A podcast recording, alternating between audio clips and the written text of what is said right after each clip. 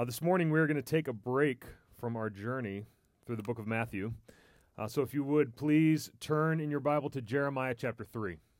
Jeremiah chapter 3. Now, if you're less familiar with Jeremiah or less familiar with the Bible, Jeremiah is a little bit towards the middle of the Bible. If you're in Psalms or Isaiah, you want to go a little bit further ahead. If you're in Ezekiel, you've gone too far. So, Jeremiah chapter 3.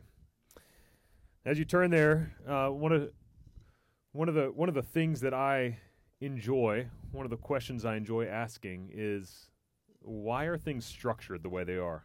Uh, just this past week, I was in Kentucky and I was driving with a uh, a guy who just recently moved there from California, and we were talking about the way the roads are laid out.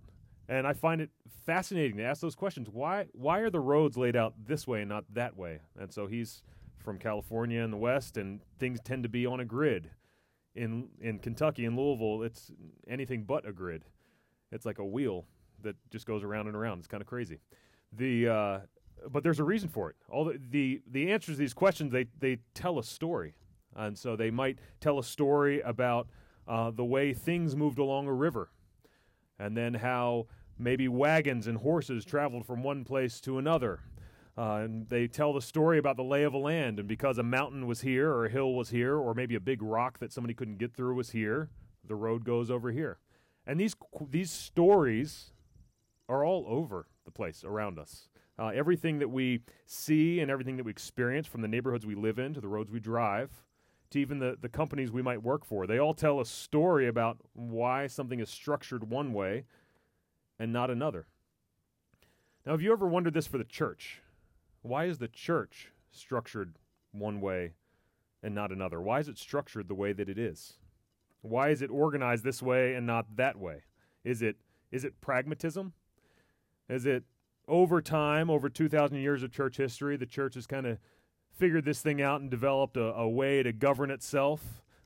So it has members and it has pastors and it has deacons and it has programs and it has corporate gatherings and it has small group meetings and all these things.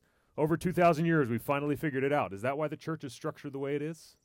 It's not pragmatism. Uh, maybe it's common sense. Maybe it's just we see business models in the world and we see CEOs and we see boards and we see middle managers and we see all this stuff. Maybe that's why the church is structured the way it is. No, it's not that either. The church is structured the way it is because this was God's good design. God has always been at work in the world, creating and choosing and delivering and providing for and preserving a people for his own glory. The church is structured and organized then the way it is because this is God's good plan to care for his people. There are many ways that God could have decided to carry out this plan to care for his people. But he chose the church with these two offices, elders and deacons, to carry out his mission and to care for God's people. This morning, I want to give attention to why God gave, why God structured things this way, why God gave elders to the church. Now, while there are many places we can go to see God's good pa- plan to care for his people put on display, I want us to give our attention to a promise made in the book of Jeremiah. And we're gonna we're actually gonna over the course of this sermon we're gonna go all over the Bible. Uh, one of the one of the things that I love about our gatherings is we gather around God's Word, and there is no book like this book. In this book, this book was written over about 1,500 years, written by around 40 different people. So, from different places, different times, all telling one story. And all with one author behind it all God breathing out His Word that we might know Him and we might receive Him as our God.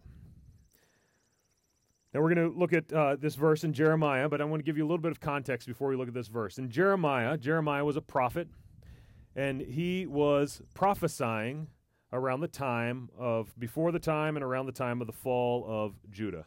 Now, if you remember your Old Testament history, there's not going to be a test after this, but just by way of reminder, the people of God were known as Israel, named after, after Jacob. And Israel one point was governed by kings, and you had Saul as the first king, and then David. And then in subsequent generations, this kingdom of Israel split into a northern and a southern kingdom. And you had Israel and you had Judah. Israel was the first kingdom to fall because they rebelled against God. They turned away from God. And Jeremiah comes along and is, and is calling the people of Judah to repentance, to turn from the same path that the people of Israel were on, to turn from this way. And he tells them of a coming judgment. Then he also tells of a coming deliverance. So we read this in Jeremiah chapter 3. Right in the midst of this prophesied judgment comes this promise in Jeremiah chapter 3, verse 15. This is the word of God.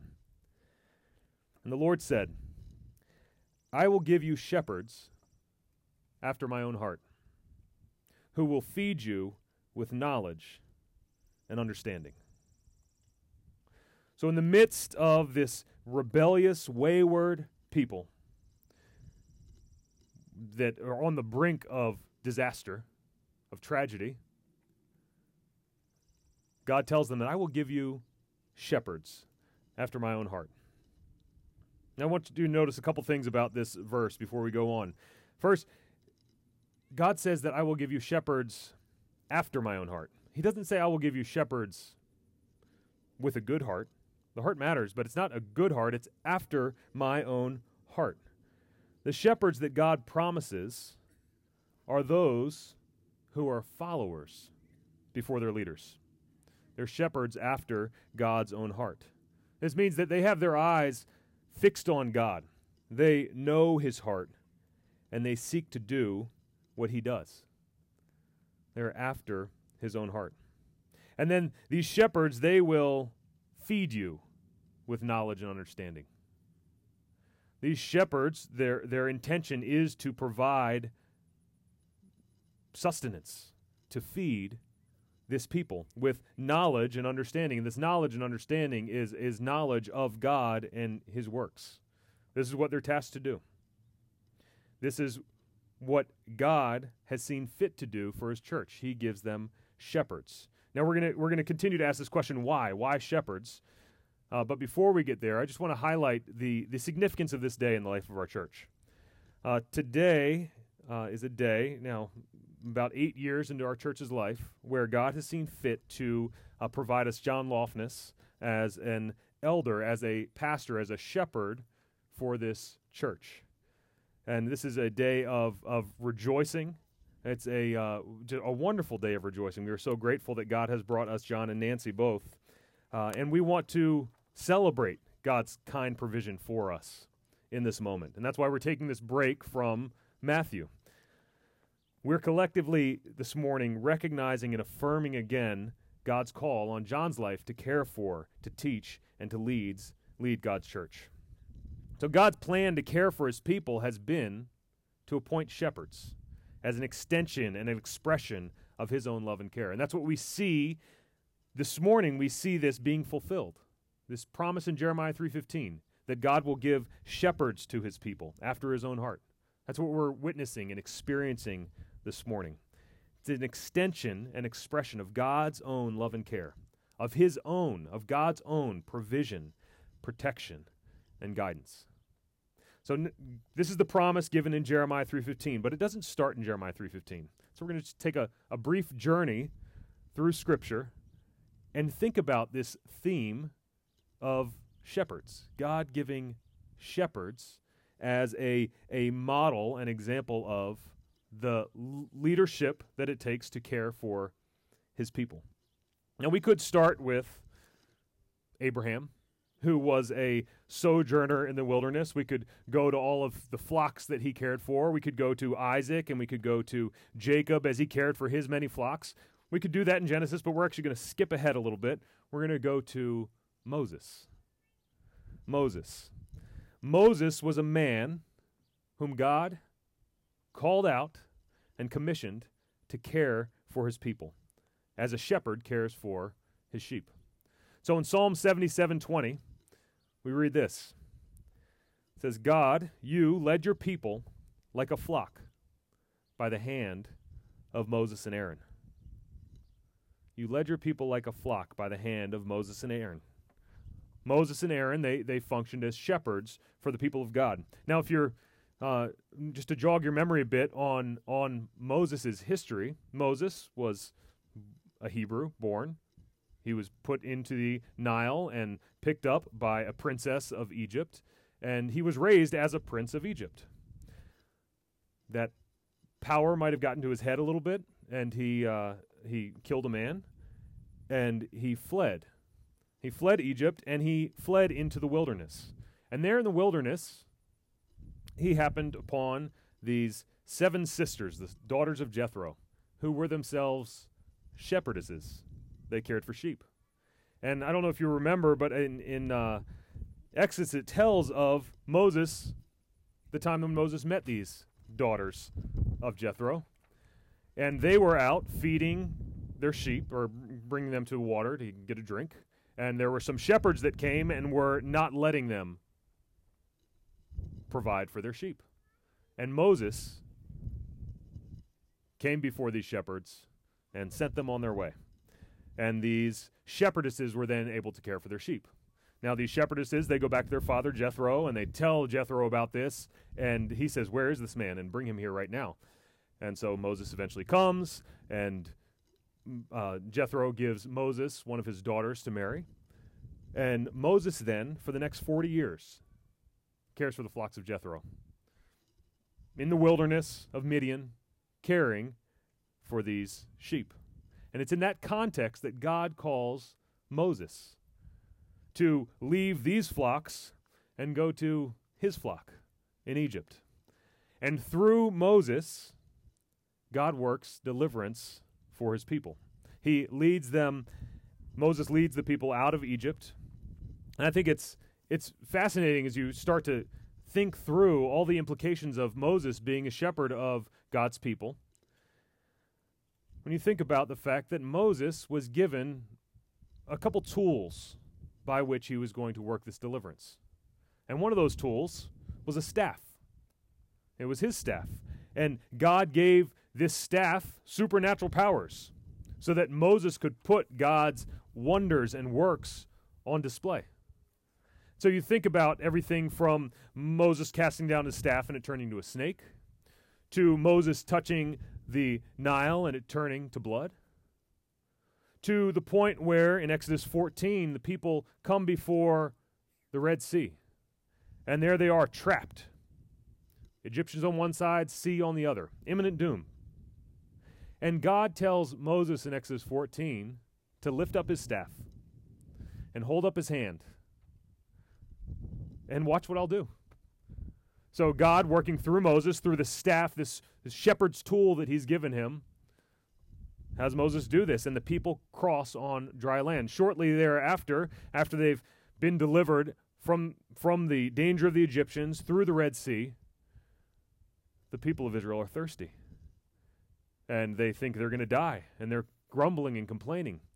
And again, God tells Moses to take this staff and strike this rock and watch what I'll do. So Moses, as a good shepherd, leads this people like a flock. He leads them with their staff. And then toward the end of Moses' life, Moses speaks to God and he asks God to, to provide another man who might come before this congregation, this group of people. And it says this in Numbers 27 that, that this guy might go out before them and come in before them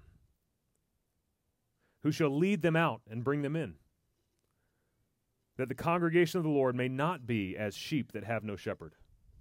So Moses asked God, Give us another shepherd who might go out before this people and come in before them, who might lead them. And we see in Joshua that God does just that. He provides them a shepherd. Now, the, the story of Israel is littered with shepherds who were unfaithful, who failed. But they all led the way to one shepherd who became king. And that was David. In Psalm 78, it says that Psalm 78, verses 70 through 72, this is what it says God chose David, his servant, and took him from the sheepfolds. From following the nursing ewes, he brought him to shepherd Jacob his people, Israel his inheritance. With upright heart he shepherded them and guided them with his skillful hand.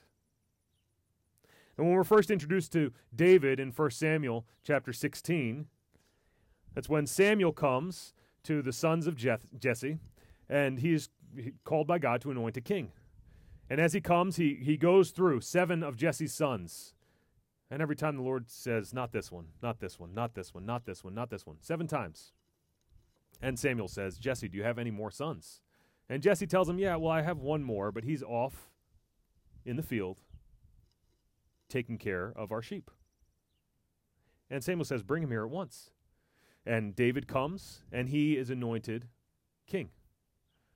Then the very next chapter, 1 Samuel 17, we see Goliath come before the people of Israel, and he is mocking them and taunting them and threatening them.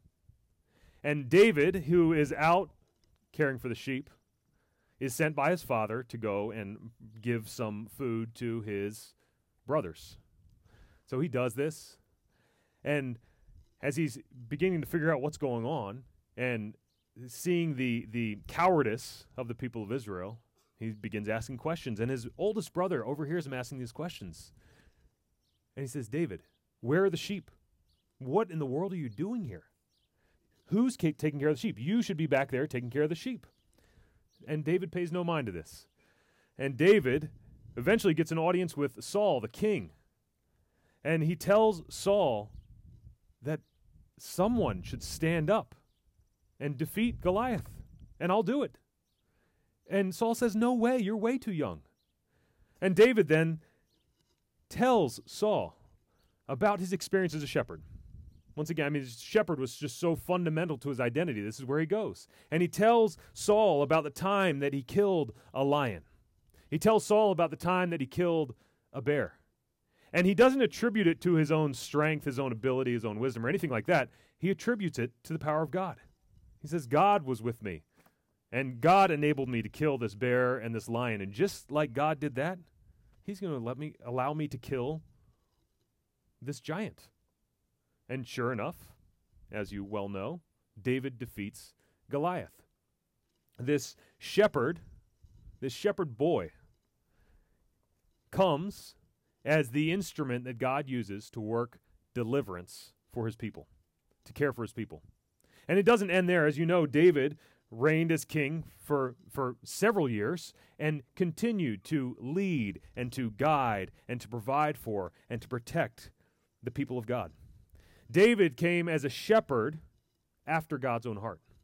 Now, he wasn't perfect by any means, and the Bible is quite clear about that. But he was a shepherd who protected and provided for and guided God's people.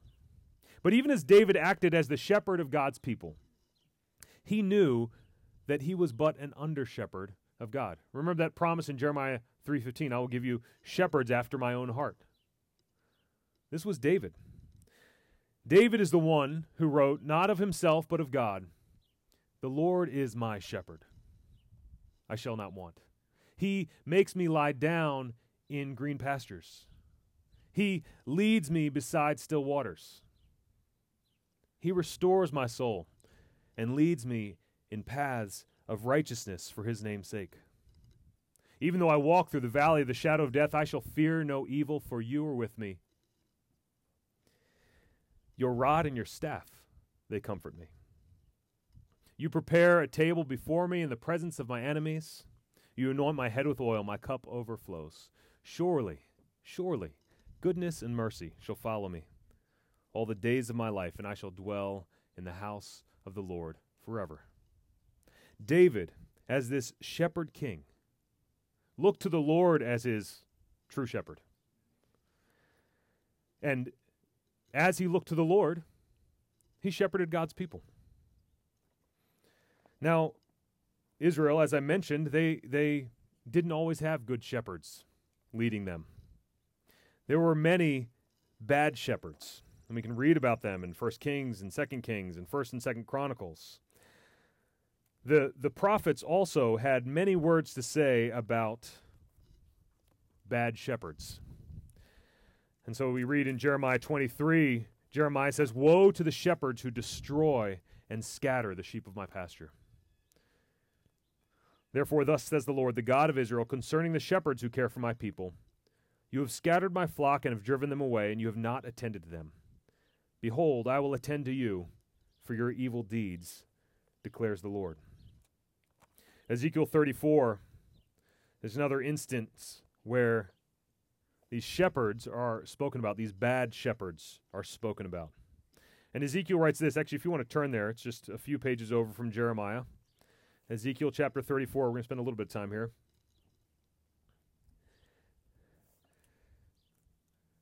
Ezekiel prophesies this The word of the Lord came to me Son of man, prophesy against the shepherds of Israel. Prophesy and say to them, even to the shepherds, Thus says the Lord God Ah, shepherds of Israel who have been feeding yourselves. Should not shepherds feed the sheep? Verse 3 You eat the fat, you clothe yourselves with wool, you slaughter the fat ones, but you do not feed the sheep. The weak you have not strengthened, the th- sick you have not healed, the injured you have not bound up, the strayed you have not brought back, the lost you have not sought, and with force and harshness you have ruled them. So they were scattered because there was no shepherd, and they became food for all the wild beasts. My sheep were scattered. They wandered all over the mountains and on every high hill. My sheep were scattered all over the face of the earth, with none to search or seek for them. Here we have these examples of, of bad shepherds who were self serving, who, who were in it for selfish gain. They did not care for the weak or strengthen the weak. They did not care for the sick or nurture the sick. They did not bring, bring back the straying sheep. And so the sheep were scattered without a shepherd. But then we see again this promise made. If you skip down to verse 10, Ezekiel 34, thus says the Lord God Behold, I'm against the shepherds, and I will require my sheep at their hand and put a stop to their feeding the sheep. No longer shall the shepherds feed themselves. And listen to this I will rescue my sheep from their mouths, that they may not be food for them. I will rescue. Ezekiel 34 goes on to describe what God will do as he rescues these sheep.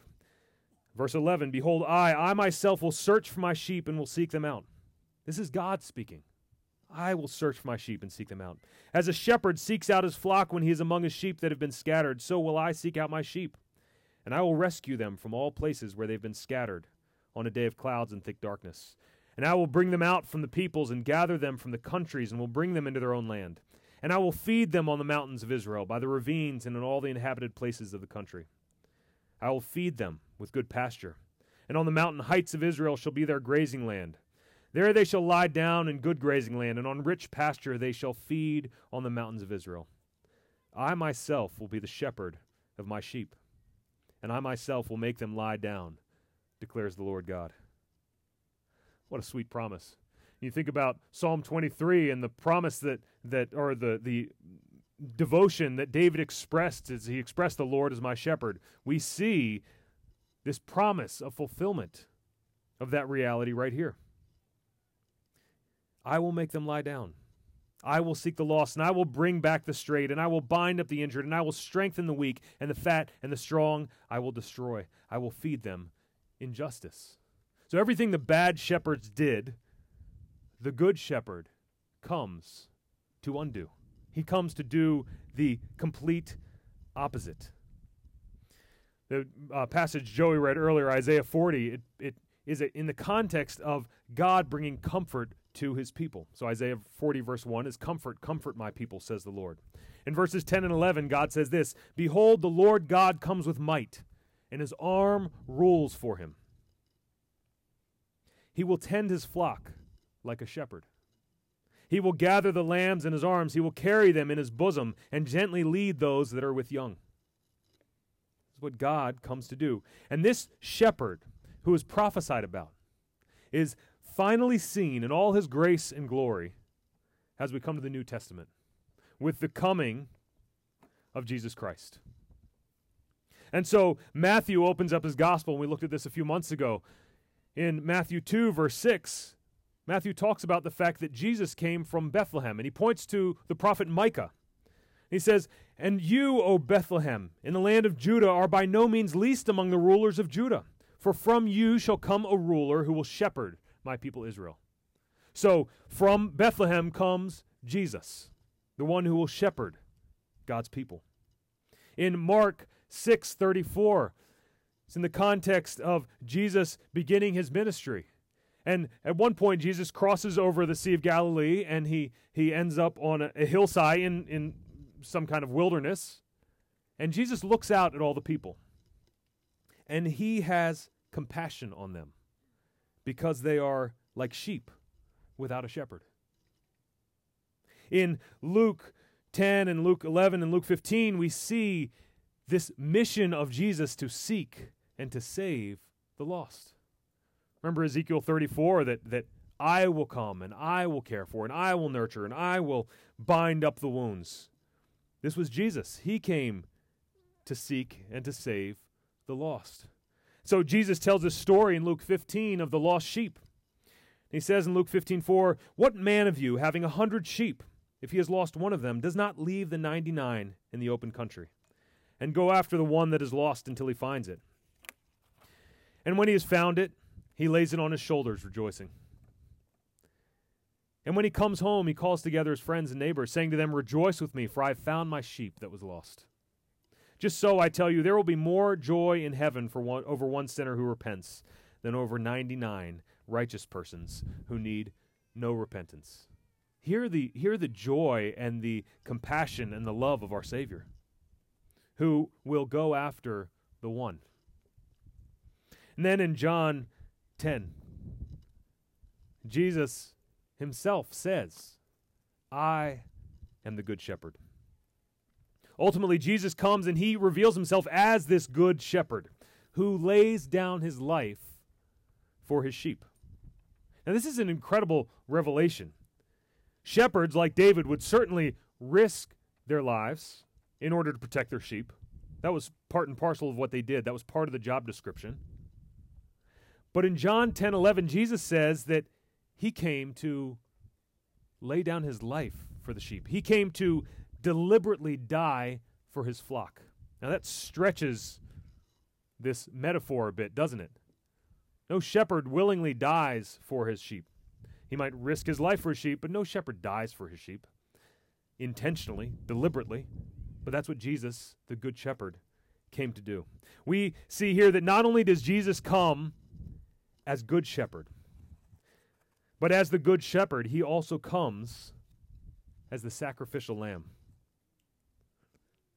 We just sang about this just a moment ago. To this I hold, my shepherd will defend me.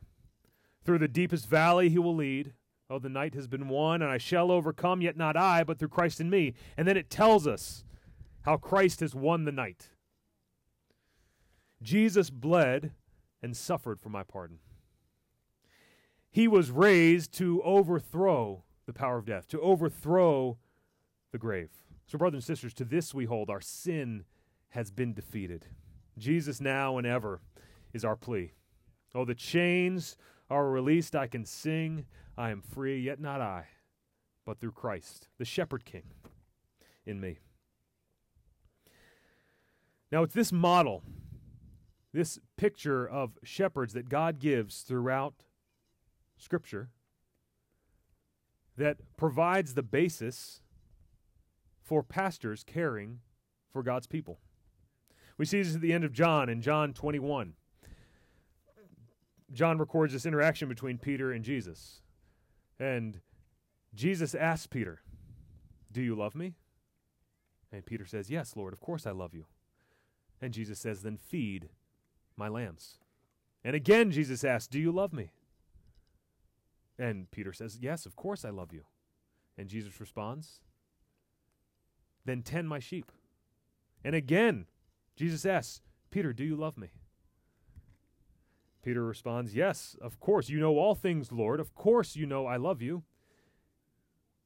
And Jesus says, Feed my sheep.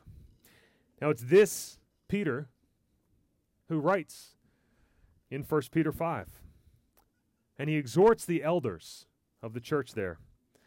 He says, As a fellow elder and a witness of the sufferings of Christ, as well as a partaker in the glory that is going to be revealed, shepherd the flock of God that is among you. Exercising oversight, not under compulsion, but willingly as God would have you. Not for shameful gain, but eagerly. Not domineering over those in your charge, but being examples to the flock. Peter calls the elders to shepherd, to care for, to provide for, to protect, to guide the people of God in their care of God. And he, and he says to do this, do this willingly. Exercise this leadership willingly. Do it eagerly as you serve, not under compulsion, not for shameful gain, not domineering, but humbly. So, this call then as shepherds to care for the church. How do, how do pastors do this? They simply give what God has already given. Larry or myself or John, we have nothing to give this church other than what God, in His grace, has already given us in Jesus Christ. And so that's why we are a people of the Word. That's where we are a people who proclaim the Word day in and day out, week in and week out, month in and month out, year in and year out. We are a people of this book because in this book we, we know God. What pastoring is all about is just being errand boys for Christ. It's giving out the good gifts of God in Christ that we have already received. So that's how we feed the sheep. And we protect the sheep by guarding this good deposit. We protect this sheep by guarding it against outside wolves and, and false gospels and heresies that seek to threaten the church. We protect this church by protecting it from, from gossip and slander that seek to undermine the witness of this church. We protect this church by reproving and exhorting and challenging you, the members of this church.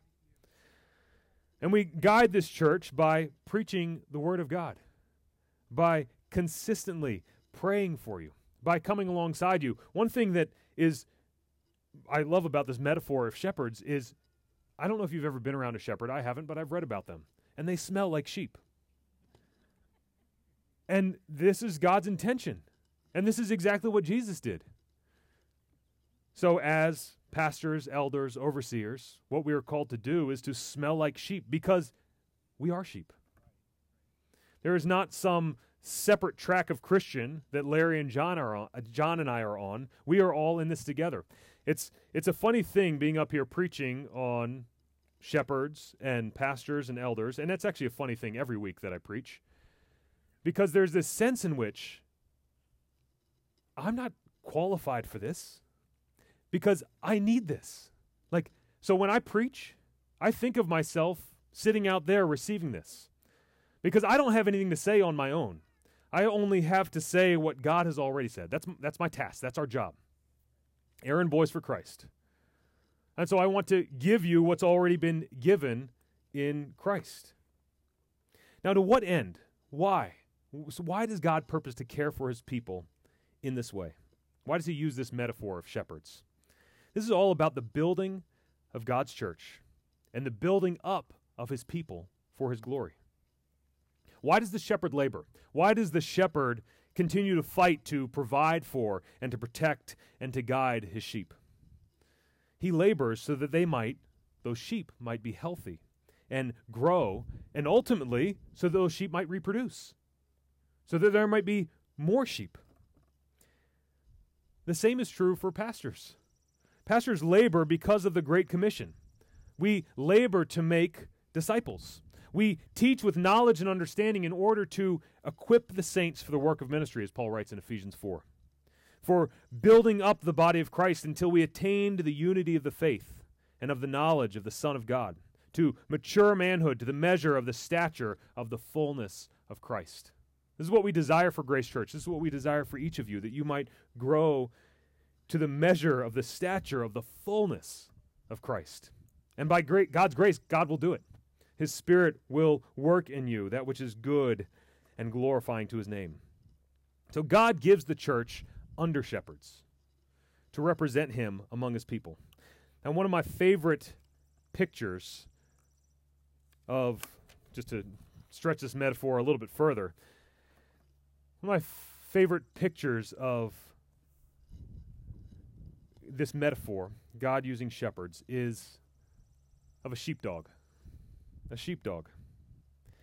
A sheepdog. I this past week actually did a little bit of uh, YouTube research. I mean, it was pretty academic stuff, and uh, I watched a couple uh, sheepdog competitions. I didn't watch them in, in their entirety, but I watched a f- few sheepdogs carry out their stuff. And these dogs, these competitions are something else. I'd never seen one before. It's pretty wild. So there's there's this huge open field, and there's a shepherd at one end of it, and the shepherd has to stand in the box at the one end of the field, and he all he can do is stand there and shout commands. And then you have three sheep that are just out there wandering around like sheep do, and you have a dog, and this dog has two two things that he has to do. The dog has to listen to the commands of the shepherd, and the dog can't get between the shepherd and the sheep. And the reason the dog can't get between the shepherd and the sheep is because if the dog gets between the shepherd and the sheep, then the dog is going to be driving the sheep away from the shepherd. So the dog constantly is sprinting all over the place, trying to keep these sheep corralled and directed in the direction that the shepherd is calling them to go. And the sheep are tiresome and they are stubborn. But this dog, tail wagging the entire time, tongue out, just bounding all around, joyfully guides these sheep, joyfully leads these sheep where the shepherd directs them. Now, what's interesting as well is in these competitions, they've got specific points they're supposed to get through. So at one point, they're supposed to get the uh, sheep to go counterclockwise around the shepherd. And then at another point, they're supposed to get them to go through these two gates with a one meter opening. And then another point, they're supposed to get the sheep to go into the pen. That's where it, that's where it ends. Now, the dog, when they start, they don't have any idea where the sheep are going to go. All the shepherd, the sheepdog cares about is listening to the commands of the shepherd and joyfully following the commands of the shepherd. The shepherd, meanwhile, has this grand plan for what he wants to do with these sheep. And the sheepdog just simply becomes an agent of this shepherd. They're, they're working out a plan that they can't see the entirety of, but they joyfully and willingly take part in, delightedly and eagerly. The only way the sheepdog can do this is if that sheepdog has this relationship, this close relationship with the shepherd. And this close relationship is, is developed over much time spent with the shepherd, much time spent at the feet of the shepherd, listening to the shepherd, heeding the directions of the shepherd, learning from the shepherd. So, God gives his people under shepherds, or we might call them sheepdogs, to care for his to, sh- to care for his sheep. This is an expression of God's just benevolent kindness, his gracious care for his people. And as under shepherds, as sheepdogs, again, we don't stand on anything of our own. Only what has already been revealed, already been seen in Jesus Christ. So, brothers and sisters, this morning, let us thank God for his care, for his provision, for his kindness to us in giving us first his word, which reveals him as the good shepherd. We are his people and the sheep of his pasture, every one of us. So we want to give thanks to him for what he's given us. And this morning in particular, we want to give thanks to God in providing John to be a shepherd of this church. John is a, a, a, gift to both Larry and I. He's a gift to many of you, as several of you have a, a long history with him. And he will serve us as he serves the Lord in providing for this church through teaching, feeding, feeding us, feeding the sheep, in protecting the church in his teaching, in his commitment to God's word and his example, in guiding the church through his example and his love and his care. What a gift he is to our church. So I'm going to close in prayer, and then I'm going to invite John to come up. And uh, as, as part of, uh, let me pray, and then I'll actually explain that. Father, thank you. Thank you for your goodness to us and your provision for us. In your word, which reveals you as the Good Shepherd. Thank you for your kindness to us in providing us John to be a shepherd of this church. Lord, would you bless the labors of his hands? Would these next years of his ministry abound with fruitfulness for your glory? Lord, may his, his labors strengthen this church. May it strengthen the roots of this church, that we might bear much fruit, the glory of your name. We pray all this in Jesus' name. Amen.